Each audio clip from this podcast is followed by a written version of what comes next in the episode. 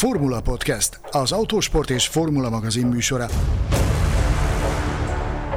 Futam összefoglalók, sztárvendégek, toplisták. Minden, ami F1 és autósport. A Formula Podcast virtuális stúdiójában Mészáros Sándor és Gellér Figergő. A Vodafone, a Ferrari és a McLaren egykori partnere immár a Formula Podcastet támogatja a Vodafone Podcast Pioneers program keretében.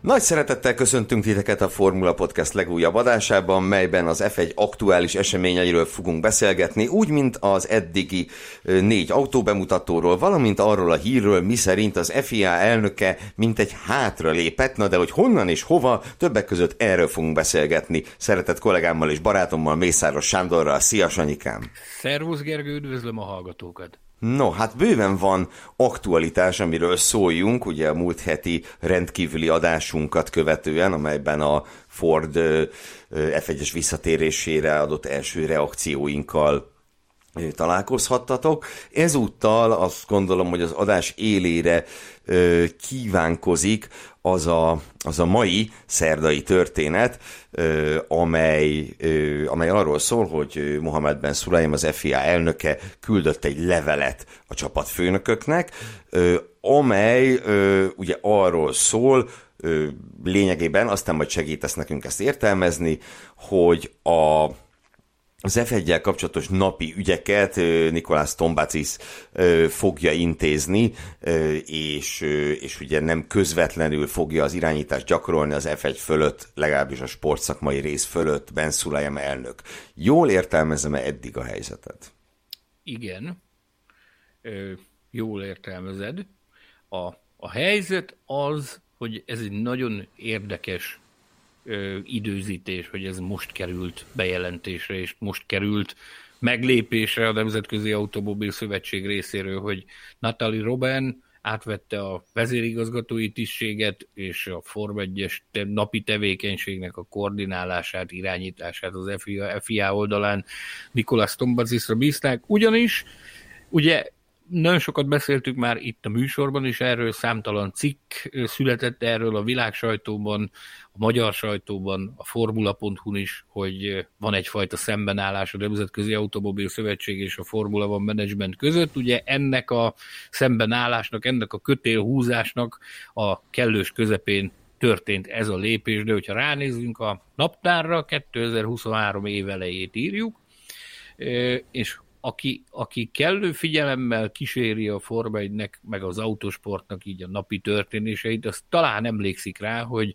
annak idején, amikor 2021-ben a kampány zajlott, a, az FIA tisztújítása során a, az elnök jelölteknek a kampánya, akkor Mohamed Ben Sulayem programjának az egyik kulcsfontosságú eleme, és az egyik legmegosztóbb eleme ez a rész volt, hogy hogy ő kerekperec megmondta azt, hogy szándékai szerint, amennyiben ő szerzi meg az elnöki tisztséget, abban az esetben a, a napi szintű ügyeknek az irányítását egy vezérigazgatóra fogja bízni, amire az FIA története során még nem volt példa.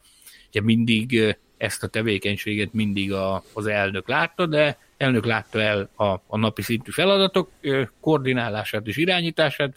Ben Sulayem viszont a szövetség modernizálása modernizálása felé tett kulcsfontosságú lépésként bejelentette ezt, hogy a kezdeti időszak után vezérigazgatóra bízza a feladatot. Na most tulajdonképpen az történt, semmi más nem történt, mint hogy az FIA elnöke tartja a szabályt, és valóban ugye Natalie Robennek a kinevezéséről, hogy őt választották ki egy nagyon hosszú szelekciós folyamat során, erről már beszéltünk itt a műsorban is, meg, meg ez, ez nyilvánosságra került 2022-ben, ő most lépett hivatalba, tehát tulajdonképpen az történt, hogy a terveknek megfelelően megtörtént ez a, ez a lépés, ami a, az elnök kampányának az egyik alapvetése, vagy az egyik legfontosabb eleme volt. És most jutottunk el odáig, hogy ez, ez, ez, ez jogerőre lép, ez a lépés, ez az intézkedés.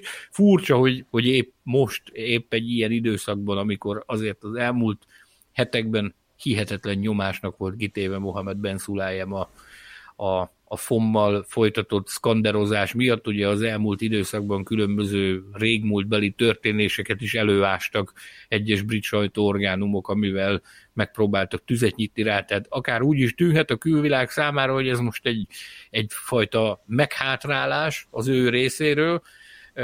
Én azt gondolom, a mai napon amikor ez a bejelentés megtörtént, hogy itt nem meghátrálásról van szó, hanem egy tervezett lépésről.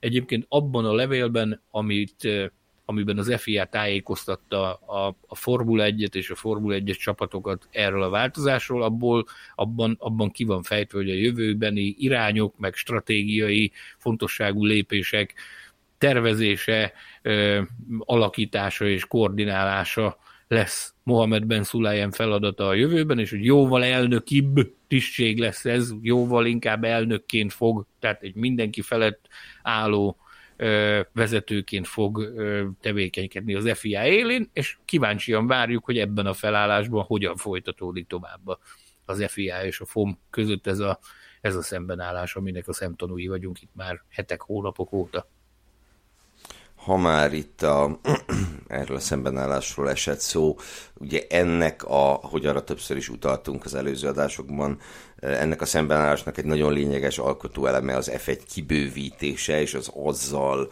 kapcsolatos eltérő nézetek, hiszen ugye míg az FIA határozottan bővíteni akarja a rajtrácsot, addig a másik fél, hát legalábbis azt mondhatjuk, hogy nem annyira lelkes ezzel kapcsolatban, mint Ben Sulaim elnök és Ugye az elmúlt héten beszélgethettünk erről a bizonyos bővítésről és a potenciális új csapatokról is. Azóta ugye egy olyan fejlemény történt, egészen pontosan pénteken, ami, ami szegről végről ide kapcsolódik, ugye egész pontosan az, hogy egy hivatalos közleményben közétették annak a hat motorgyártónak a listáját, akik akik 2026-tól, tehát az új generációs erőforrások bevezetésétől a motorokat fogják szállítani a Forma 1-ben. Ugye ezek listán ezen a listán tulajdonképpen semmi meglepőt nem találhatunk, mármint ugye, mivel a Ford érkezése ekkor már nem volt meglepetés a számunkra, ezért semmi nem meglepőt nem láttunk rajta. Ugye ott van a Renault, vagy hát Alpine egész pontosan, ott van az Audi, a Ferrari, a Mercedes, a Ford, valamint a Honda. És, és én azt gondolom, hogy a, ennek a listának a legérdekesebb eleme az a Honda mindenképpen, hiszen ugye ez azt jelzi, hogy a Hondának szándékában áll ö, folytatni a Formula 1-et, ö, azt követően is, hogy a Red Bull-lal szakítanak ugye, hát hogy mondjam, ebben a szakításban ki tudja, azért lehet, hogy szerepet játszott az is, ami az elmúlt években történt Hondáéknál. Ugye kitalálták, hogy kilépnek, aztán mégse lépnek ki, aztán maradnak csak más néven, most már a nevüket is visszarakták, és most folytatják, na de kivel? Ugye ez itt a legnagyobb kérdés, mert a a többi motorgyártónak, ugye hát négynek gyári csapata lesz, Audi, Alpine, Ferrari, Mercedes, az elég egyértelmű, hogy lesz csapata, a Fordnak kettő csapata mindenképpen lesz a Red Bull és az Alfa Tauri, de lesz-e a Hondának? Ez itt a nagy kérdés. Szerinted, és akkor induljunk el innen, megteheti-e azt egy motorgyártó, Honda, hogy, hogy úgy kezd el dolgozni egy új erőforráson, hogy igazából nem tudja, hogy bármilyen autóba be fog-e az kerülni. Mert én furcsálnám, ha ez lenne a helyzet. Tehát határozottan azt gondolom, hogy valami elképzelésnek kell lennie Hondáéknál, ha más nem, akkor az, amire a legutóbbi adásban utaltunk, hogy az Andretti érkezésével számolnak. Ezt én szinte biztosra merem mondani, hogy bár a Nyilván az Andretti ugye az eddigi kommunikációjuk alapján úgy tűnik, hogy nagyon szorosak a szálaik az Alpinnal is, de akkor, amikor az Alpin irányából érkeztek a plegykák, vagy amikor az Alpinnal haknizott, fogalmazzunk így Mário Andretti, akkor még nem voltak szövetségre lépve a General motors ami ugye a, a Cadillac brandet adja. Viszont az egy egészen másik megvilágításba helyezte az egész sztorit, hogy, hogy ők megállapodtak a, a cadillac és a General motors ugyanis amennyire nekünk rálátásunk van az autóipari ágas-bogas szerte ágazódásokra. Én nem tudom, hogy a, a, a Renault koncern és a General Motors között van-e bármi, bármi kapcsolat. Azt viszont tudjuk, hogy tavaly óta a General Motors és a Honda között egy nagyon szoros ö, kapcsolat áll fenn. 2022 tavaszán írták alá ezt a nagyszabású szerződést a két autógyártó óriás vállalatnak a, a vezetői, és ez kifejezetten a, az elektromos autózásra, a, az elektromos közúti autózásra fókuszál. Ez az együttműködés, ez a kooperáció a felek között. Na most, mint látjuk például azt, hogy a, a Ford meg a Red Bull mekkora óriási sztorit tudott kerekíteni a, az elektromos közúti autózással kapcsolatos tapasztalatára a Fordnak, akkor, akkor talán nem a valóságtól elrugaszkodott azt gondolni, annak fényében, hogy az Andrettiék nagyon komoly és szoros szálakat ö, ö, ápolnak a Hondával, például az Indikárban, hogy adott esetben ez a, ez a, ez a Cadillac erőforrás, ugye és egy büdös szó nincs a, a bejelentésben arról, hogy a Cadillac mhm. bármilyen technológiát onnan, ez itt egész egyszerűen arról van szó, hogy a, a Cadillac adja a nevet. Tehát én egyáltalán nem lennék meglepve a magam részéről, hogyha ez a, ez a Cadillac brand ez nem egy Alpine erőforrásra, hanem egy Honda erőforrásra kerül rá.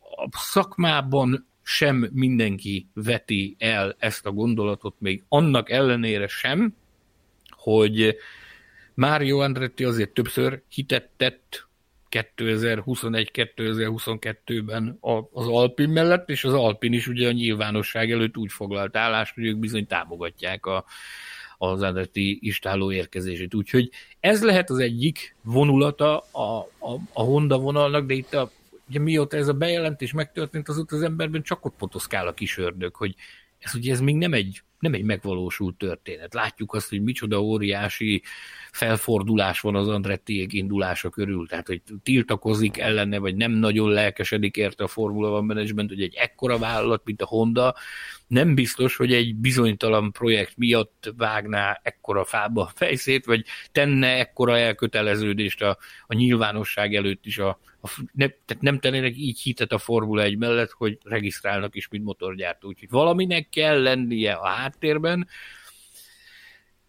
nagyon megbízható forrásból hallok egy istálló nevet, hogy kik jöhetnek számításba, mint potenciális uh, Honda partner. El nem mondhatom, de, de nagyon, nagyon nagyot fog szólni. Maradjunk annyiban, hogyha ez a hm. konstelláció összeáll.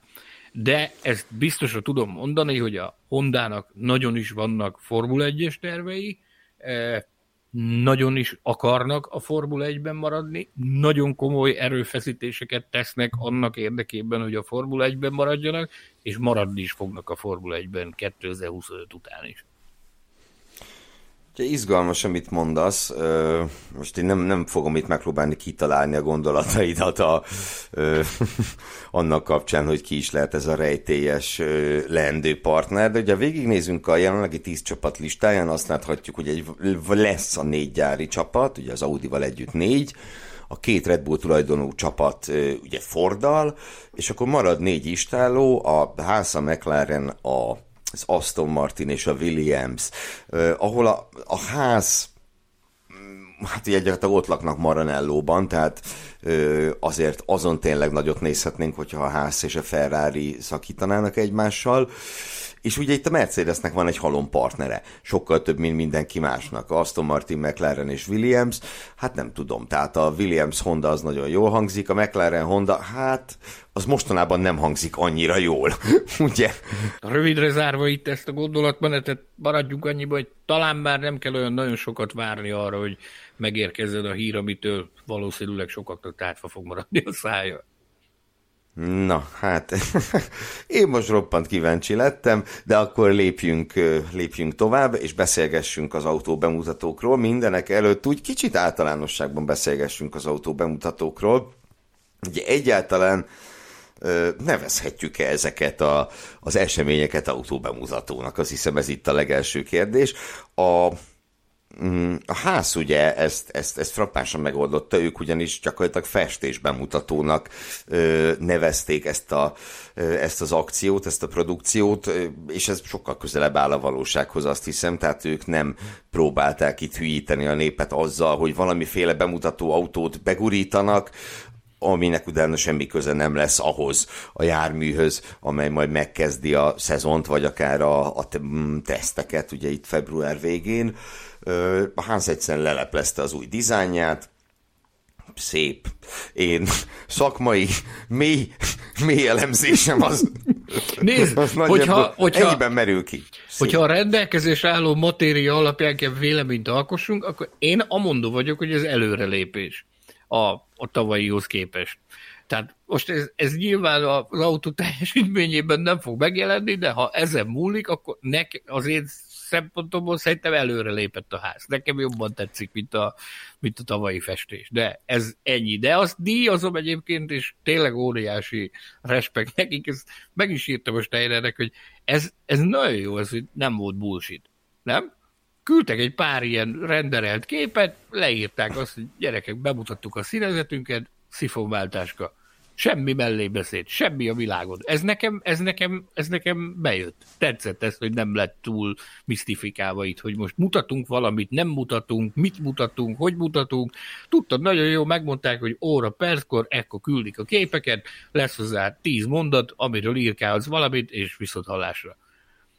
Ennyi. Igen, mert ugye lehet ezt úgy is csinálni, mint ahogy az Alfa Romeo csinálta, Uh, nyilván itt az időben ugrálunk, de ez abszolút idevág, amit mondasz, hogy igen, hogy, hogy nem volt bullshit. Hiszen mit láttunk az Alfa Romeo-nál? Kaptunk renderelt képeket, meg vannak stúdióképek, és hát nem ugyanaz az autó van rajtuk. Tehát Nézd, gond, ez... gondosan összehasonlítgatták a képeket, és, és azt látjuk, hogy ez, ez nem ugyanaz a jármű. Akkor meg ugye Melyik az Alfa Romeo? Vagy egyik sem? Vagy, Engedd meg vagy egy kicsit, jó ez? következő napi rendi pontban beszéljünk az Alfa Romeo-ról, mert nekem Rendben. van egyébként magáról az eseményről van mondani való. Meg majd beszélünk egy kicsit arról is, amit, amit mutattak, meg nem mutattak, de volt még azért az Alfa Romeo előtt egy másik nagyszabású eseményünk. Hát igen, sőt kettő is. Ugye a Red Bullé volt itt a... Ö, hogyha azt nézzük, hogy mennyire volt nagyszabású az esemény, akkor nyilvánvaló a Red Bull ö, kívánkózik az érre. Aztán hát tegyük hozzá, hogy meglehetősen nagy... Ö, Hát, vegyes, vegyes visszhangot kapott a Red Bull bemutatója, azt hiszem így kell szalagképesen fogalmazni. Ö, helyenként tényleg nem értettem, hogy mi történik. Nagyon-nagyon furcsa megnyilvánulásai is voltak ott, a, például az egyik műsorvezetőnek, a, a, ugye az internet szétröhögte magát azon, hogy sikerült Daniel Retardót mondani Ricardo helyett. E, ö, ami... Bocsánat, ő, ő Giselle Zarur volt, aki, akit én azt láttam, hogy retardónak. Én meghallgattam százszor, nekem Richardo jött, és azzal a, azzal a klasszikus mexikánó akcentussal, és azt lehetett retárnónak hallani, de biztosan nem ezt mondta. Tehát, Biztos, ugye, hogy... Ugye a Ricardo-nak a kiejtése, ugye Ricardo olasz származású, vagy olasz gyökerekkel rendelkező ausztrál, és hosszú évek óta megy itt a, a vita azzal kapcsolatban, hogy valójában hogyan kell ejteni a nevét. Ricardo, Ricciardo, vagy olaszosan Ricciardo. És vannak, a mai napig vannak olyanok tévériporterek, újságírók, akik Ricciardónak mondják. És hogyha ezt a Ricciardót olyan furcsa kiejtéssel ejtett ki, ahogy a Giselle Zarur kiejti, azt bizony lehet retardónak hallani. Olyan Na jó, egyrészt ugye viszonyok mellett mi legutóbbi adásunkban is volt olyan, amit valaki mondott, és valaki máshogy hallotta. Na, Igen. Mindegy, ezt majd a szilveszteri adásban felidézzük, de, de nem is ez a legfontosabb, hanem ugye, hogy a látványos időhúzás zajlott Red Bull bemutatója alatt, ami persze teljesen érthető volt azok számára, akik tudták perce pontosan, hogy mikor fog megérkezni az a sajtóközlemény, amely közli, hogy a Red Bull és a Ford szövetségre lépnek. Mert azért, azért nagyon érdekes volt, hogy addig nem leplezték le az autót, amíg Ö, tehát addig ugye ki kellett tölteni az időt, és mindenféle extrém sportolók, meg ilyen érdekesnek tartott emberek tűntek föl ott, akikkel kapcsolatban az, hogy mit keresnek egy F1-es autóbemutatón, Hát az legalábbis megkérdőjelezhető volt, és tényleg a, tehát a, mind a közösségi médiában, mind ott magának a Red Bull közvetítésének a komment szekciójában én, én nem azt láttam, hogy a, a nép olyan rettenetesen elégedett lett volna ezzel, ami, ami itt zajlott. Aztán nyilván a Ford Story az, az elvitte a sót, és már nagyjából senki nem emlékszik arra, hogy mi történt ott, nem tudom, 40 percen át ment ez, a, ment ez az őrület, és és hát utána ugye bemutatták gyakorlatilag a tavalyi autón a tavalyi festést, vagy hogy, tehát én nem tudom, hogy van-e van-e érdektelenebb dolog a világon, mint amikor először megpillantod a Red Bull új autóját? Nézd, most volt, most volt, mert ugye nagyon sokan azért arra voltak berendezkedve, hogy lehet, hogy már most rajta lesz a Ford logó valamilyen formában. Mivel, hogy a, a bejelentés szövege szerint ez a bizonyos kooperáció a Ford és a Red Bull Powertrains között, ez már idén elkezdődik. Tehát voltak, akik, akik Ford logót vizionáltak a Red Bullra. Összességében véve az események kapcsolatban nekem is vegyesek az érzéseim. Ugye itt láttunk mindenféle, ha nem tévedek, ilyen BMX bajnokokat, meg a, mindenféle amerikai, alapvetően amerikai extrém sportolókat. Tehát én azt láttam ebben a, a sztoriban, hogy a, a, a Red Bull rárugja az ajtót Amerikára. Érted? Tehát ugye ez, hogy a, a, a új partner a második legnagyobb amerikai autógyártó, a, az eseményt Amerikában ö, bonyolítják, és megpróbáltak mindent megmutatni, ami a Red bull kapcsolatos és amerikai. Megpróbálták megszólítani az amerikai közönséget. Én ezt azt láttam ebben, hogy ez egy ez szó szerint az, hogy rá, rárugják Amerikára az ajtót, és megpróbálják nagyon amerikai márkaként prezentálni magukat a, az, ottani, az ottani nyilvánosság felé. Ez volt az egyik érzésem. A másik, ami, hogy haladtunk előre az időben, az pedig egy picit az botoszkált bennem, hogy ez mintha a Ford meghekkelte volna a, a Red Bullnak a bemutató, az amerikai bemutató eseményét. Neked nem volt benned egy ilyen, egy ilyen utánérzés ezzel kapcsolatban? Ugye azt tudtuk jól, mert saját forrásainkból megkaptuk előre napokkal korábban a forgatókönyvet, hogy ez hogy fog kinézni, hogy ott lesz a, a Fordnak a vezére, a Ford Performance-nak a vezére, ők is szóhoz jutnak, meg ők is ö, meg fognak nyilvánulni, meg ennek az eseménynek a keretein belül teszik meg a bejelentést, de onnantól fogva ott elkezdett az egész nagyon elmenni ilyen Fordos irányba. Ez, hát volt, ez volt a benyomásunk. Egyébként ö, még volt egy másik érdekes közjáték is, amit nagyon sokan nem értettek, ez pedig a, a Stefano Domenicali színpadra hívása. Szólították Stefano Domenicali-t, hogy jöjjön a, jöjjön a színpadra. Stefano Domenicali pedig, bár ott volt a helyszínen, az egyik cimborámtól három emberrel arrébb állt a Stefano Domenicali, de nem ment föl a színpadra. Egyébként beszélgetett egy újságíróval, ez tény, egy olyan újságíróval, aki azért elég gyakran forgolódik Liberty médiás körökben. Vele beszélgetett, de nem ment föl a színpadra. Most normál esetben, amikor egy újságírót, vagy egy, egy, egy, egy vezetőt szólítanak egy ilyen nagyszabású eseményen a színpadra, akkor általában fölmegy, de itt nem fel sem merült. Hát igen. Sokan nem Sőt, értették, hogy eltűnt. Általában, bocs, de ez előre meg van beszélve, hogy Persze. fogunk szólítani, és följössz. Tehát, hogy...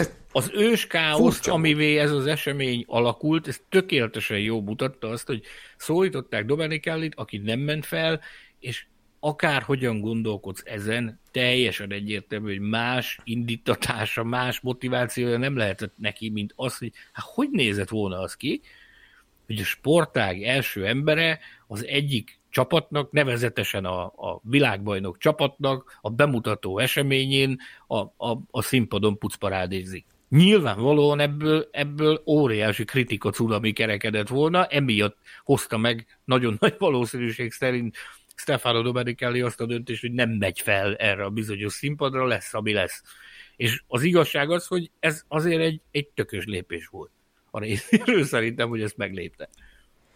Ez igen, de én akkor azért hat, mégis hadd tegyem fel azt a kérdést, hogy akkor miért hívták? Tehát, hogy, hogy kinek jutott eszébe úgy a színpadra hívni valakit, hogy nincs megbeszélve előre? Erre mondtam azt, hogy mert ugye előtte, amikor, amik mielőtt ez az esemény elkezdődött, a Ford visszatéréséről szóló bejelentést Domenicali és a Ford képviselője együtt tették meg a Fox News amerikai hírcsatornának a, az egyik ilyen nagy, nagy nézettségű műsorában. Ott beszélgettek uh-huh. erről, hogy, hogy, hogy visszatér a Ford a Formula 1-be. Ott tették meg a bejelentést. Ez, ezt, ezt a műsort, ezt onnan sugározták ennek a komplexumnak a környékéről, ahol ez zajlott New Yorkban. És ott voltak együtt a helyszínen, és nagy valószínűség szerint ezért mondtam, hogy egy picit olyan érzésem volt, mint hogyha a Ford meghekkelte volna a Red Bull eseményét, mert mintha ott valami Fordos indítatásból jött volna az, hogy na, akkor ez az esemény ez innentől fogva miénk, és szólítjuk a, a színpadra Stefano Domenicali. Aki jó ütemmel, jó ritmusérzékkel ismerte fel a helyzetet, hogy ez most nem az a szitu, amikor, amikor föl kell menni a színpad. Teljesen jó. Ez az egész sztori is azt mutatja, hogy mekkora annyira nagy eseményt akartak csinálni, hogy a nagy akarásnak gyögés lett a vége. Nem. Ahogy a, ahogy hát a, a régi idős emberek mondása tartja, hogy a nagy akarásnak nyögés lett a vége. Ez lehetett volna egy, egy hiper-szuper, tényleg csili-vili esemény is, de nem lett az pont emiatt, az ilyen dolgok miatt, hogy nem tudta a balkész, hogy mit akar a jobb, de megnyugtatok mindenkit, hogy ami ezután következett, na az volt az igazi horror. Ugyanis nyilván az államokban az évnek ebben a szakaszában nem mindenki tud elutazni egy Red Bull bemutató miatt, ezért a Red Bull megtette azt a gesztust a Forddal karöltve egyébként, hogy zoomos sajtó értekezletet tartottak, ahol jött Ford úr, a Ford Performance vezetője, Rushbrook úr, aki, akivel 20 percig lehetett cseverészni, majd utána, utána jött Ricardo, aki ugye ott volt kéznél, és neki a legfontosabb dolog az az volt, hogy az újságírókkal beszélgessen. Majd a Ez Ricardo, a feladata, ugye? A Ricardo, a Ricardo után körülbelül 50 percet ültünk bent a Zoom sessionben, úgyhogy vártunk Verstappenre. Verstappen jött volna, a, a drága, tehát azzal nem volt gond, hogy ő, ő, nem ő várakoztatta meg az újságírókat, hanem a Ford és a Red Bull olyan elképesztő mértékű televíziós armadát mozgósított erre az eseményre, hogy egy holland jó barátom volt a helyszínen, aki, aki figyelemmel kísérte ezt, hogy mi zajlik, és próbált lecsapni Verstappenre, de esélytelen volt. Hiába utazott el Hollandiába, New Yorkba, nem tudott exkluzív anyagot csinálni Verstappennel, ugyanis ő maga valami 17 TV kamerát meg mikrofont számolt össze, akikkel beszélt a Verstappen, a bemutató után, mielőtt elhozták őt arra a Zoom sessionre, ahol, ahol velünk beszélgetett. Tehát, hogy gondolj bele, hogy micsoda óriási tömeget prezentáltak ott, már csak mekkora média hadat. Tehát azért ez már az a kategória, amikor átcsel a lónak a túloldalára. És ez nagy valószínűség szerint nem a Red Bullnak a műve, mert ők azért, azért protektálni szokták a versenyzőjüket, hogy azért nem, nem sajnálják el a médiától a versenyzőt, tehát kiteszik eléd, és adják, hogyha kéred, és lehet velük beszélni, meg lehet velük kommunikálni, de ilyen szintű őrületet ők nem szoktak prezentálni. Ez csak is, csak is kizárólag a Ford hát fogalmazunk úgy, nem a Ford, az amerikai vonulatnak a, a műve lehetett. Egy jó 50 perc késéssel megérkezett a Verstappen, egy 10 perc 12 perc cigált rendelkezésre, utána rángatták és vitték el azonnal, mert vártak még rá különböző feladatok, majd jött Perez, ő is elmondta magáét, a legérdekesebb része ennek a mondandónak az az volt, szám az én szempontomból, tehát Verstappen Kerek Perez kimondta, hogy ő a Mercedes tartja a, a legfőbb riválisnak, 2023-ban. Azt mondta, hogy szerintem nagy a valószínűsége annak, hogy a Ferrari idén is gyors lesz, de azért mégis a Mercedes tartja mértékadó ellenfélnek, az alapján, a fejlődés alapján, amit 2022-ben produkáltak. Csekó Perez azt mondta, hogy ő szeretne minél többször olyan helyzetbe kerülni, hogy érdemi esélye van a futamgyőzelmekre, és amit mind a ketten leszögeztek, mert itt azért nagyon nagy volt a csend az elmúlt hetekben az, azután a balhé után, ami itt az év végén kerekedett a két versenyző között, hogy mind a ketten hitet tettek amellett, hogy a csapat érdeke a legfontosabb, és hogy oroszlánként fognak küzdeni a, a csapat érdekéért közösen 2023-ban, hát majd meglátjuk, hogy mi lesz. Szóval a Perez távozása után már úgy volt, hogy a, a Hornert nem is kapjuk, tehát hogy nem lesz, nem lesz Horner, viszont épp ott ö, átvágtázott, átgalopozott azon a, azon a kis szobán, ahol, ahonnan ezt a Zoom session sugároznák, és ott ö, voltak általam nem ismert emberek, akik mondták, hogy, hogy nem lesz már, meg mennie kell, nem is tudom, hogy hova, a, a Red Bull sajtósa jelezte, hogy hát itt azért még egy jó húsz darab újságíró az itt ül, akik várnak rá egy órája, és akkor mondta, hogy természetesen egy ilyen, nem tudom, egy ilyen 7-8 percre látszott, hogy ott várnak rá, meg minden, de nem teketóriázott, hanem leült és beszélgetett az újságírók. Úgyhogy respekt Christian Hornernek ezért. Hát azért igen, ahogy ezt az egészet végig néztük, illetve végig hallgattam tőled az elmúlt percekben, Na hát tényleg nem ez volt minden idők legjobban szervezett bemutató eseménye, de ugye nyilván egy Form 1 csapatnak versenyt nyerni kell tudnia, és nem, ö, nem bemutatókat tartani, mint ahogy ugye nagyot ment az elmúlt napokban a Twitteren az, hogy csokorba gyűjtötték azt, hogy Charles Leclerc milyen borzalmas módon parkol, de hát ott is az a komment nyerte meg az összes lájkot, mi szerint jó, de neki nem parkolnia kell tudni, ugye, hanem gyorsan közlekedni az autóval. No, van itt egy Williamsünk, Williamsnek is volt egy eseménye, méghozzá egy online esemény, ahol ugye több, több új, új elemmel találkozhattunk. Az egyik egy szponzor, egy nagy, nagy presztízsű, nagy múltra visszatekintő szponzor, a Gulf, akik immáron a Williams partnerei, méghozzá legalábbis a felek állítása szerint hosszú távú megállapodás keretében, így is ugye megcsodálhattuk az idei szezon egyik újoncát, Logan Sargentot, aki Hát elmélkedtünk azon, hogy kire hasonlít a leginkább. Ezt majd a kommentek között írjátok meg, szerintetek kire, kire hajaz. De hogy nekem igazából ott, hogy megint csak az eseményről magáról beszéljünk, ott valahogy az egésznek a hát hogy is mondjam, ugye a, a forgatókönyve volt rendkívül furcsa, ugye megjelent Will Buxton, mondta, hogy akkor csodáljuk meg az új Williams-et, megcsodáltuk az új Williams-et, nem kellett rá ugye 60 percet várni, mint a Red Bullnál, sőt 60 másodpercet sem, ugye azonnal, majd leült egy székre Jamie Chadwick development driverrel szemben, és kedélyesen elbeszélgettek, meg nyilván utána még zajlott az esemény. Tehát ez meg egy ilyen teljesen antiklimatikus valami volt, hogy itt az autó, tessék, és most beszélgetünk Jamie Chadwickkel egy jót. Abszolút nem értettem a koncepcióját, de mindegy is.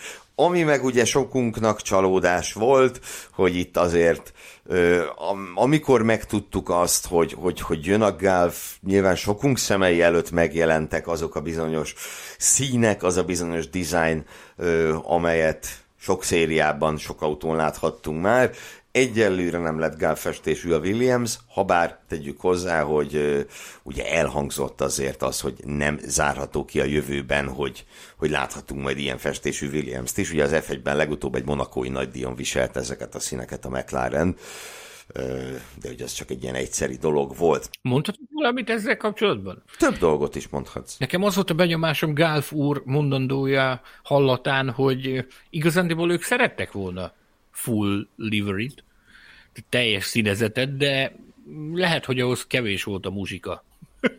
amit, amit így nyilvánvalóan ő nem mondhat el, de minden létező formában körbe magyarázta, hogy igen, hogy mennyire ikonikus, meg mennyire csodálatos, meg, meg gyakorlatilag azt magyarázta körbe, hogy nagy valószínűség szerint egyszer valahol valamikor a szezon folyamán lesz egy ilyen, és nekik ennyi elég. Ez egyébként ez, ez egy viszonylag ahhoz képest, hogy, hogy, hogy nem egy olyan grandiózus, meg orbitálisan nagy csomag, ahhoz képest viszonylag jól látható felületet kapott a, a Williams-et. Tehát nagy valószínűség szerint nem a vállalat bevételének a jelentős részét mondották bele ebbe a, ebbe a szponzorációba, ahhoz képest viszont egészen, egészen tekintélyes az a felület, ami, ami megvan. Ugye a versenyzők overáján is nagyon jól látható helyre került a Gálf, aztán pedig meglátjuk, hogy, hogy melyik lesz az a verseny, amelyikre, amelyikre készül majd ilyen, ilyen színezet, de a hallottak alapján egy alkalommal biztosan lesz olyan, amikor át fogják költöztetni a Williams-t. Ugye abban is biztosak lehetünk, hogy a Red Bull sem fogja teljes szezonban ezt a festést viselni, hiszen ugye Red Bullék egy ilyen, egy ilyen kis érdekes akcióval rúkoltak elő, hogy a három amerikai versenyen rajongók által tervezett gyakorlatilag. Ugye Igen, ez így hangzott el, így van. különleges dizájnt fognak majd viselni, amit egy szak, szakmai zsűri fog kiválasztani a pályázatok közül. Hát igen, amíg a Williamsről azért egy-két dolog, ugye felbukkant a Williamsnél, januárban jelentették be az érkezését egy bizonyos Franco Colapintónak, én ennek rendkívül örültem. Franco Culipinto, Gellérfi Gergő kedvenc fiatal tehetsége. Hát kérlek szépen, igen, tényleg nagyon-nagyon izgalmas fiatal tehetségnek tartom. Én a tavalyi év elején beszéltem is róla röviden a, a junior szériákkal foglalkozó adásunkban. Sőt, mit több méltattad? Méltattam, méltattam, hát de van, van is mit, figyelj, tehát 19 éves a srác, és, és marha jó kis tapasztalatai vannak neki. Ugye Lömanban is versenyzett már például, meglehetősen fiatalon, az más kérdés, hogy nagyon csúnya vége lett annak a versenynek. Ugye megtorpedózta szegény Sofia Flörs autóját, aki vétlen volt ebben az esetben, és ráadásul ugyanazon a napon van a születésnapunk, ez is egy nagyon fontos szakmai érv Kolapinto nagy, nagyszerűségével kapcsolatban. Minden esetre... Ez hozzájárul, hozzájárul Kolapinto nagyszerűségéhez, hogy veled hozzá, minden... ünnepel. Minden esetre, ami ennél azért fontosabb, az az, hogy mm, ugye ő a Golf egyik szponzorátja már évek óta, és ugye januárban közölték azt is, hogy ő csatlakozik a Williamshez, legalábbis a Williams Akadémiához, és januárban közölte azt is a Golf, hogy valamelyik F1-es csapattal szövetségre lépnek, és azért innentől kezdve tudni nem is, de, de úgy sejteni lehetett, hogy itt, itt, itt összeérhetnek ezek a szálak. Uh, igen. Logan Sargent, talán róla szóljunk még egy-két szót. Uh, Én előtte a... Alex Albon. Kérlek. Még, nagyon röviden, tehát az, az meglehetősen ritka, Ugye az autó bemutatók időszaka, így az év eleje, az ilyenkor mindig egy kicsit a hurrá optimizmusnak a, az időszaka, nem? A, uh-huh. a tradíciók szerint ilyenkor mi azt szoktuk mondani így egymás között, hogy ilyenkor mindenki leígéri a csillagot az égről. Vagy ha nem is ígéri le a csillagot az égről, akkor óvatos optimizmust próbál mindenki sugalmazni, de olyat, hogy valaki kerekperez belemondja, hogy hát igazándiból semmiféle előrelépésre, vagy különösebb előrelépésre nem számítok, azért ilyet meglehetősen ritkán hallasz, már pedig Albon ezt tette. Azt hogy igazán semmiféle óriási, nagy, nagy volumenű előrelépésre nem számít, szerintem nagyságrendileg ott lesznek, ahol tavaly voltak. Azért ilyet nem minden, nem minden esetben hallasz Form 1-es versenyzőtől. Hányszor nem, hallottál nem. ilyet? Hát figyelj, most hirtelen nem tudok ilyesmit fölidézni, tehát nyilván más a, mm, van, az a, van egyfajta realizmus, tehát hogy persze nem mondja azt egy Alex Albon, vagy tehát úgy ért, vagy egy Williams pilóta nem mondja azt, hogy idén a VB címért harcolunk, de igen, igen, ennél azért pozitívabbak szoktak lenni. Habár ugye azt is mondhatjuk, hogy a házt megdicsértük azért, mert nem volt bullshit, akkor én nem kritizálni, nem kritizálni akartam Tudom. a mond, hanem Tudom. kalapot akartam emelni előtte, hogy respekt neki ezért, hogy Kerek Perez bemondta a tutit úgy, hogy ott ült mögött a sajtófőnök gyakorlatilag. No, szóval Logan Sargent, ugye három újoncunk van idén, nyilván ide számolva azt a Nick de Freeze-t, aki egy, azaz egy darab Form 1 nagy díjon már elindult, és ugye a másik két újoncról többet is hallottunk korábban, mint Logan Sargentról, és, és tavaly sokkal többet beszéltünk róluk. Oscar Piastri, hát ho, ho hát ugye az úgynevezett Alonso Piastri Gate, azt hiszem, hogy karrierje végéig emlékezetes marad. Talán ő az első olyan versenyző, akiről már a pályafutása kezdete előtt Formula Podcast készült, nem műsor. Nagyjából. Annak, és, hogy körülötte mi zajlik. Igen, és, és, és már ugye volt egy Piastri ügy, amikor ő még egy nagy díjon el sem, sem indult el. És ugye Nick de Friesről is beszélgettünk részint a csodálatos beugrása miatt, részint pedig azért, mert ezt követően ugye nagyjából az összes Forma 1 csapat le akarta igazolni őt, ahol még volt szabad ülés. Hozzájuk képest Logan Sargentról jóval kevesebb szó esett, és tulajdonképpen mit is kell erről a srácról elmondani? Ugye emlegettük azért őt hébe-hóba, például ugye a Formula 3-ban ő nagy, nagy bajnoki küzdelmet vívott, ugye éppen, éppen Oscar Piastrival, valamint Theo Purserrel, és ugye tavaly az egyetlen F2-es szezonja sem alakult rosszul, ezt semmiképp sem mondhatnánk, bár a negyedik hely nem feltétlenül a legmeggyőzőbb ö, produkció, amit valaha az F2-ben láttunk, de, de rendben volt ez a, ez a szezon amelynek a végén ugye nagyon izgultunk, hogy meglegyen az ő kellő mennyiségű szuperlicensz pontja az F1-es debütáláshoz. De arról szerintem, hogy milyen, milyen srác Logan Sargent egyelőre kevesebb benyomásunk lehet. Tudom, te találkoztál, gondolom találkoztál vele, összefutottatok, hellót bemondtátok, hogy milyenek voltak a benyomásaid róla? Picit ilyen ridegnek érzem, merevnek egyébként.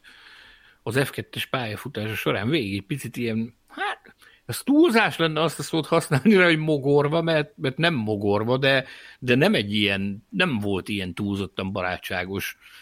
Inkább picit ilyen, tudod, mint amikor a, a visszahúzódó de, de nem, az a, nem az a szelíd visszahúzódó, hanem az az enyhén mogorván visszahúzódó srác, és az azért már most ezen a sajtóértekezleten látszott rajta, hogy nagyon komoly munkát végzett a téled a, a williams a kommunikációs tábja azon, hogy egy picit lelazítsák, vagy egy picit, picit ö, ö, higgadtabbá tegyék, meg nyitottabbá tegyék ezt a fiút, mert végre valahára elkezdett beszélni, beszélgetett. Eddig nem volt annyira beszédes, tehát hogyha ha érdeklődést tanúsítottál az ő dolgai iránt, nem olyan volt, mint mondjuk, mit, mit, mit mondjak neked, Jack Duett vagy egy hasonló uh-huh. kalibert mondjak, akit, akit lestoppolsz, és az olyan, mint amikor a Wurlitzerbe tudod, bedobod a 50 forintost, és megnyomod a gombot, és sose ér véget a, a mondandója. Jack Duan egy beszédes, nagyon-nagyon nyitott gyerek. A, a, a Sargent nem, de most már azért látszott, hogy a, a Williams kom, kom stáb az nagyon-nagyon-nagyon sokat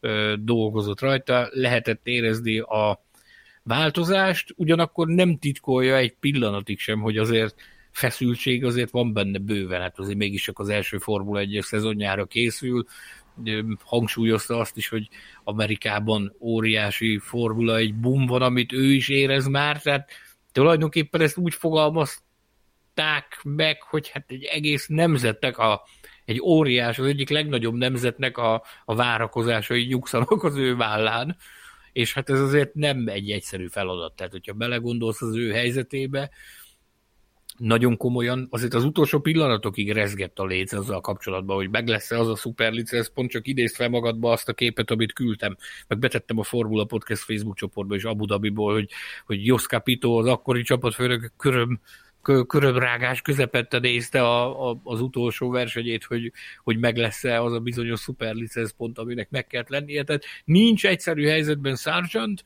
adjunk neki időt, hogy, hogy, hogy kibontakozzon. A, az első bíztató jelek látszanak már vele kapcsolatban, és hát nagyon akar, ez, ez biztos, hogy az akarat megvan benne, szeretne bizonyítani. Hát kíváncsian várom, akár csak a másik két újonc érkezését. Ugye egy bemutatóról nem esett még szó, vagy csak szőrmentén esett szó az Alfa Romeo bemutatójáról, amely ugye pár perccel korábbra sikerült, mint tervezték. Hát e-, ezen fuldokolva röhögtem, ugye véletlenül bemutatták az új autót, miközben beszélgettek, ugye kedélyesen az illetékesek a háttérben egy monitoron megjelent a, a C43-os. Nem baj az, nagyon-nagyon szép lett, imádom, tehát ez a festés, ez, ez, ez baromi jó egyszerűen. Még akkor is, hogyha azért fölmerül a gyanú, hogy azért szaporodik el a fekete mindenféle autókon, mert ugye ezzel is néhány dekát meg lehet spórolni, de nem baj, nekem akkor is marhára tetszik ez az Alfa Romeo, és nagyon-nagyon tetszett az is, amit Válteri Bottas mondott az autó várt teljesítményével kapcsolatban. Ugye jó néhány hát nem is annyira jó néhány, 5-6 újságíró társaságában vehettél részt ezen az eseményen, ahol kérdezhettél az alfa pilótáktól, mondjuk? Talán heten voltunk, hogyha, hogyha nem. The Race, Racing News 365, New York Times, Motorsport magazin, Automotorun Sport, meg én. Akkor hatan. Ez el, elég jó kis lista. No, és ennek a díszes társaságnak a tagjaként kérdezhetted a versenyzőket, és hogy volt egész pontosan, amit Bottas mondott? Mégiscsak autentikus forrásból idézzük. A kérdésem arra irányult, amit föltettem neki, hogy milyen hatást tudod gyakorolni az autófejlesztésre. Ugye a Mercedesnél mindig minden Louis Hamiltonról szólt, ahhoz, amikor ő csatlakozott az Alfa Romeohoz, az viszonylag korán kiderült, hogy Alfa Romeo pilóta lesz 2022-ben, de nem elég korán ahhoz, hogy érdemben hatást tudjon gyakorolni a tavalyi autófejlesztésére, viszont ez az első olyan Alfa Romeo, az első olyan Sauber, ami ilyen pottászos autó lehet hogyha sikerült neki érdemi hatást gyakorolni a fejlesztésekre. Úgyhogy erről kérdeztem, hogy hogyan látja a saját hatását az autó fejlesztésére. Ezt ő nagyon szépen körbeírta, meg nagyon szépen körbe magyarázta, hogy, hogy folyamatosan dolgoztak rajta, sokkal fontosabbnak, sokkal jelentősebb tényezőnek érezte magát a, az autófejlesztés kapcsán, mint korábban bármikor a pályafutása során. Aztán Tom Clarkson, aki az eseménynek a ceremónia mestere volt, itt rákötötte Guanyu Zsút is arra, hogy, hogy akkor, akkor neki milyen szerepe volt. Ott átterelődött a téma a kávézásra, a kávézási szokásokra, ugye Pottasnak saját kávémárkája volt, ott elmagyarázta a, a Joe, hogy, hogy ő tulajdonképpen soha nem kávézott korábban, azóta kávézik, mióta Bottas pumpálja bele a, az, által, az, által, az által főzött kávét, de azt mondja, hogy nyilván egy ilyen verseny, versengésből, hogy ki tud többet inni, abban a Valteri egyértelműen felé kerekedik, és már dobta volna tovább a, a labdát Clarkson műsorvezető úr. A következő kérdezőnek, amikor Valteri félbeszakította, és mondta, hogy szeretne még azért mutatott a, a, a screenre, ahol szerénységem figyel, figyelmezett, és mondta, hogy szeretne még egy, még egy a válasz szeretné teljesé tenni, és akkor azt mondta, hogy hát a kérdésre a válasz valójában az, ha gyors az autó, akkor én terveztem, ha nem gyors, akkor semmi között hozzá. Ez, ez általános derültséget kell, ke, keltett a teremben, ami egyébként a, a svájci állami televíziónak az egyik stúdiójából sugározták egyébként ezt az eseményt, ugye ez, ez nem titok, ez felkérés alapján működött. Miért is? Hát kérlek szépen, ugyebár itt a, az új főszponzor, ez a Stake nevű online szerencsejátékkal foglalkozó cég, ugye ezáltal megjelent itt Svájcban, fizikai valójában Svájcban volt a bemutató, és ugye ez legalábbis a svájci blik állítása szerint ez törvénysértés, ugyanis Svájcban nem szabad ilyen ö, szolgáltatásokat reklámozni. Jó, én gondolom azért ezt majd valahogy meg fogják oldani, ö, minden esetre a svájci blik ma ezt a kivetni valót találta az Uber bemutatójával kapcsolatban. Összességében véve egyébként ö, nem a személyes érintettség okán, de engedd meg nekem, meg engedjétek meg nekem, hogy egy picit méltassam a Sauber bemutatóját. Abban a, abban a, a közegben, amit eddig kaptunk, ilyen bemutató, vagy belemmutató, vagy akármilyen címszó alatt. Tehát egy, egy egy óra tíz perces esemény volt, amiben megkaptál mindent, amire, amire számítani lehet egy ilyen eseménytől. Volt egy picit műsor jellege, érdemi párbeszédek zajlottak, szakemberektől kaptál érdemi választ, a versenyzők is megjelentek, még a tesztpilóta Theo Purser is megszólalhatott. Volt egy, volt egy hangulata, egy, egy professzionális hangulata az eseménynek, nem egy vége láthatatlan valami volt, amiről nem is tudod, hogy ez valójában micsoda. Mint például nézd a Red Bullét.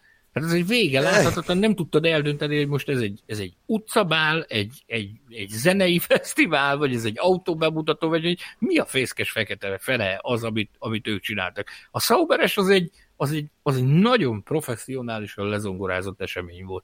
Kell, hogy méltassam őket. Az meg, hogy biztos vagy te abban, hogy az, az véletlen volt, hogy ott azon a, azon a kijelzőn megjelent az a versenyautó. Nem lehet, hogy ez éppen egy kicsit, egy kicsit ez még egy kis plusz publicitást jelentett a, a, a Saubernek? Figyelj, egyébként ilyen hacknek nem is rossz, és ugye húztak ők még egy nagyon váratlant, mert, mert ilyet tehát ilyen még biztos, hogy nem történt. Ugye azt az autót, amit bemutattak, azt már árverésre is bocsátották. Ebben a, ugye meg lehet vásárolni azt a fizikai példányt, ami ott volt. 82 ezer fontnál jár ebben a pillanatban szerda este fél hétkor az árverés, ez egy laza 36 millió forint. E kéne kérdezni a Betlent, nem szállunk ebbe, mit szólsz? Oké, okay, kérdezzük. Na, és hát azért innentől most már szépen sűrűsödik a program, ugye ha megnézzük, akkor most van még pár nap ö, szünetünk, és aztán szombaton jön az Alfa Tauri bemutatója, szintén New Yorkból, jövő héten meg igazi dömping lesz, hétfőn Aston Martin és McLaren, kedden Ferrari, szerdán Mercedes, Csütörtökön pedig végül, de nem utolsó sorban az Alpin is leleplezi a 2023-as versenyautóját. Egy hétre rá február 23-25 között. Szezon előtti teszt Bakreinben, ugye egyetlen mindössze három napos teszt van, és egy újabb héttel később pedig megkezdődik a szezon, akárhogy is számolom, ez azt jelenti, hogy 25 nap múlva futják az első nagy díjat, az első 2023-as nagy díjat, úgyhogy annyira sokat már nem is kell várni arra, hogy véget érjen a véget érjen a téli álom, fogalmazzunk így. Aztán ugye itt lassan indul be a szezon, mondhatjuk, hiszen az első két hónap alatt mindössze négy versenyt láthatunk, tehát itt gyakorlatilag nyolc hét alatt rendeznek meg négy futamot, viszont Ö, ugye aztán majd a szezon végén lesz meg ennek a bőtje, amikor az utolsó hat, hat hét alatt ötöt tolnak le a szezon végén. Egyébként, ha valami, és ezt már nyilván ne nyissuk meg egy hosszú disz, diskurzusnak, de valamivel szerintem ezzel kezdeni kéne valamit. Tehát, hogy ez annyira aránytalan, ö, hogy 8 hét alatt 4, majd a végén 6 hét alatt 5, ö, nyilván ettől lesz elviselhetetlen a szezon vége, hogy így agyonra van terhelve, bár ki tudja, lehet, hogy ennek az a pszichológiai célja, hogy annyira túl tömnek minket f hogy abban a két-három hónapban ne is hiányozzon utána. Biztosak lehetünk benne, hogy akarnak kezdeni ezzel valamit, meg fognak is kezdeni ezzel valamit. Annyira bonyolult, meg annyira ö, szövevényes, az a folyamat, ami alapján egy versenynaptárt, versenynaptárt össze lehet rakni, hogy azt most tényleg nem menjünk ebbe bele, hogy, hogy milyen szempontok dominálnak, meg rengetegszer beszéltünk már itt erről, de itt visszatérve arra, hogy ahogy mondtad, hogy besűrűsödnek az események, ezzel kapcsolatban ugye nagyon sok kritikát olvashatunk, meg nagyon sok ilyen szemrehányó kommentet, hogy egyáltalán mi a francnak csinálják ezeket az eseményeket, jobb lenne, ha nem is lenne. De akkor, akkor, akkor, akkor abszolút semmi nem lenne. Tehát, hogy jó-e az, hogy van ilyen, ilyen esemény, ahol bemutatnak kamuautókat, új festéseket, ilyesmiket, óriási marketing eszköz ez a csapatoknak a kezében, ami azért maradjunk annyiban, hogy a, a túléléshez is hozzájárul. Nem csak bennünket, a médiát segít hozzá ahhoz, hogy témánk legyen, hogy legyen miről beszélni, legyen miről írni, hogyha másról nem, akkor arról, hogy tessék, nesze semmi fog meg jól, megint kaptunk valamit, ami nem az, amit majd a pályán látunk, ezt megtanultuk már az évek során, hogy ez, hogy ez így van, de, de ez azért a csapatoknak is egy fontos lehetőség, hogy meg tudják mutatni magukat, magukra tudják irányítani a figyelmet, ezzel megadják a szponzoroknak, a partnereknek, ami jár egy olyan időszakban, amikor nincs versenyzés. Tehát ha mutatnak autót, ha nem mutatnak, ha mutatnak szélezetet, ha nem mutatnak, örüljünk neki, hogy van. Mert ez egy nagyon fontos eszköz, amit nekik ki kell maxolniuk. Ez szerintem tökéletes végszó volt a mai adásunkra. Jövő héten, amikor újra találkozunk, bár ki tudja, lehet addig egy újabb autógyár beszáll az f és megint rendkívüli adást kell csinálnunk, de ha remélhetőleg, remélhetőleg ez lesz, és nem az, hogy egy újabb autógyár kiszáll az f az rémes lenne. Talán ilyesmire nem fog most ezúttal sor kerülni, legalábbis nagyon bízzunk benne.